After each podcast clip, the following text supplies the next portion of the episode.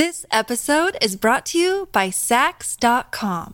At Saks.com, it's easy to find your new vibe. Dive into the Western trend with gold cowboy boots from Staud, or go full 90s throwback with platforms from Prada. You can shop for everything on your agenda, whether it's a breezy Zimmermann dress for a garden party or a bright Chloe blazer for brunch. Find inspiration for your new vibe every day at Saks.com.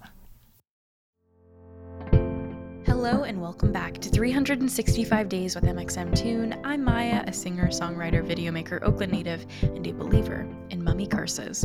I'm also a huge fan of history. I love untold stories, gross facts, hidden secrets, and anything weird, dark, and funky from the past. Each day, I'm going to share one of my favorite deep cuts with you, so let's take a look at today's stories.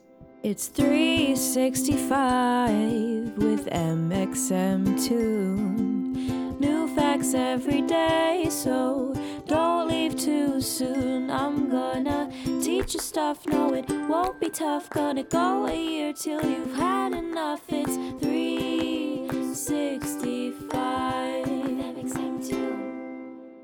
Today, in 1799, a group of French soldiers serving under Napoleon Bonaparte were in Egypt when they discovered what would soon be known as the Rosetta Stone, a black basalt slab inscribed with ancient writing.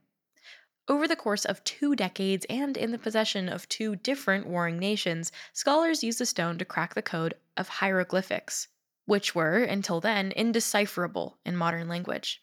Thanks to the discovery of the Rosetta Stone, we've been able to read hieroglyphics and learn about ancient Egyptian history, culture, religion, and more. But let's back up. In 1798, when Napoleon was the leader of France, he and his troops invaded Egypt. France was at war with England, as always, and Napoleon wanted to screw up his enemies' trade routes to India, then part of the British Empire. Much of the trade coming from the east was through Egypt's ports, making the African nation a prime spot for colonialist France. There was another reason Napoleon liked Egypt. Its great former empire was something he wanted to emulate. In fact, during a battle against the British, aptly called the Battle of the Pyramids in 1798, he allegedly pointed to the pyramids and told his troops, Soldiers, 40 centuries look down upon you. That's a lot of pressure.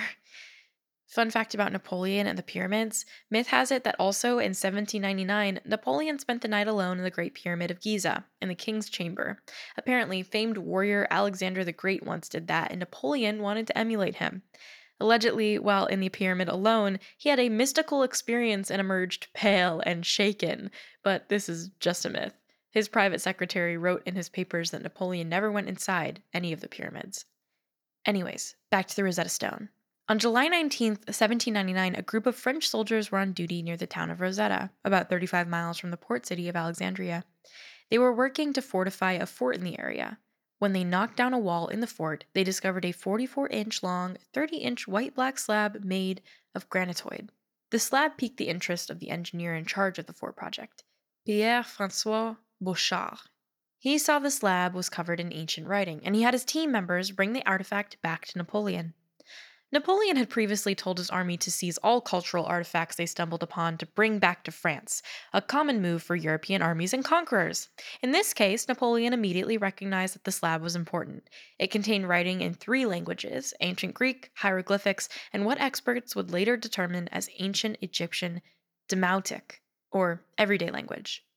Napoleon reportedly quickly ascertained that the text must be similar in all three languages. At the time, some scholars knew ancient Greek, but hieroglyphics were still a mystery. Napoleon spoke about the stone at the National Institute in Paris that fall. There appears no doubt that the column which bears the hieroglyphs contains the same inscription as the other two, he said. Thus, here is a means of acquiring certain information of this, until now, unintelligible language. Unfortunately for Napoleon, his time with the Rosetta Stone was short. In 1801, the British army defeated Napoleon in Egypt and took possession of the stone. Even before the British had access to the stone, casts and copies of its transcriptions had been sent out to researchers some of whom had actually begun to study its texts, but there were no major Rosetta Stone related breakthroughs until 1814, when Thomas Young, a British scientist who had contributed important work in the fields of physics, optics, medicine, and mathematics, decided to study the stone as an amusement of a few leisure hours. Some of us play The Sims, and some of us study centuries old Egyptian artifacts, I guess. Young surmised that the stone's Cartouches, or ovals that enclosed groupings of hieroglyphics, were the names of royals. In the ancient Greek text, he found the name Ptolemy, referring to the Greco Egyptian Ptolemies, who ruled Egypt from 323 to 30 BCE. He was able to then correspond the ancient Ptolemy to the Ptolemy from the hieroglyphics, giving researchers their first jumping off point to understanding some of the markings. Young was also able to figure out that the Demotic script had phonetic symbols as well as pictures to represent objects, though he did not apply that reasoning to hieroglyphics, which he and everyone else believed were just symbolic images. More on that in just a minute. Young got bored of the Rosetta Stone in 1819 and dropped it, just in time for it to get picked up by one French Egyptologist, Jean Francois Champollion. Champollion was a language genius. As a kid, he taught himself ancient languages, including ancient Greek. He was also fluent in a language called Coptic, a more modern Egyptian and Sudanese language that had some grounding in earlier Egyptian. This was convenient, since both ancient Greek and Demotic ancient Egyptian were turning out to be the key to cracking hieroglyphics. And in 1821, he set out to do just that. Jumping off of Young's research, Champollion was able to match even more royals' names, like Cleopatra, to the hieroglyphics text on the stone. He was also able to determine that hieroglyphics were also phonetic signs, like our alphabet, and not just the conceptual symbols like pictograms that Young thought they were. This came to a real head in 1822 when he discovered the hieroglyphic word Ramses. Another Egyptian king was made up of phonetic symbols. He was able to apply this to words outside of the cartouches, and he set out to start cracking the hieroglyphic code for real. Indeed, Champollion did figure out the hieroglyphics. So much so that shortly before he died in 1832, he went to Egypt and read the inscriptions on the pyramids and monuments, something no one had been able to do since hieroglyphics died out 1,400 years prior. And thanks to him, historians have been able to translate these ancient words and learn more about ancient Egypt. Today, you can visit the Rosetta Stone at the British Museum in London.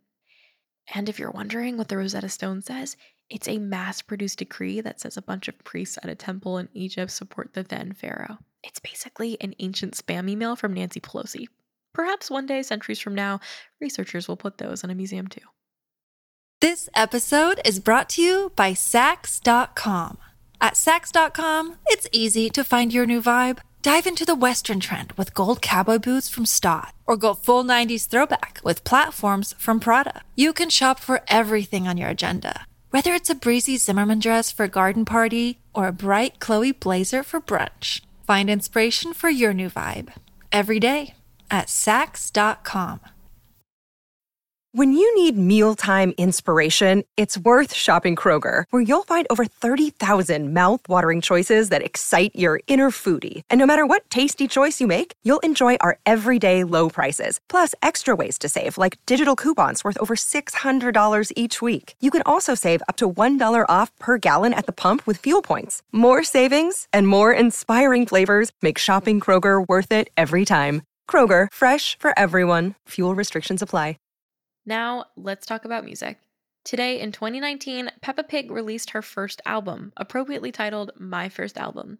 Peppa Pig is a cartoon pig. She is the star of the British Channel 5 and American Nick Jr. show, Peppa Pig. She is very tall, and she sings. My first album was really just a promotion for the show, but it did include the single Bing Bong Zoo, which you will hear incessantly if you ever babysit or look at a small child. Other songs on the album include Rainbow Rainbow, Getting Ready Song, and Jumping in the Muddy Puddles. Happy birthday, my first album. And now for today's final segment, I'll be going into my own photo archives to see what I was up to on a July 19th in my life.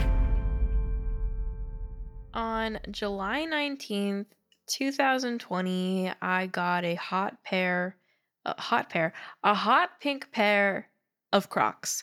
Now, if you don't know me, I love Crocs. I'm not even gonna lie. I know that they're not the most fashionable thing in the whole entire universe, but I do own four pairs of them and they are so comfortable. One of them has three bands on it. And you know, when you have your Crocs, like you have the strap down, it's called sport mode. And then if you have them up, it's leisure mode. So I can leisure three times harder or go into sports mode three times harder, depending on which direction I have my my croc bands maybe even splitting them between leisure and sports. That way I can optimize my um, ability to do leisure activities and sporty activities with my one pair of Crocs.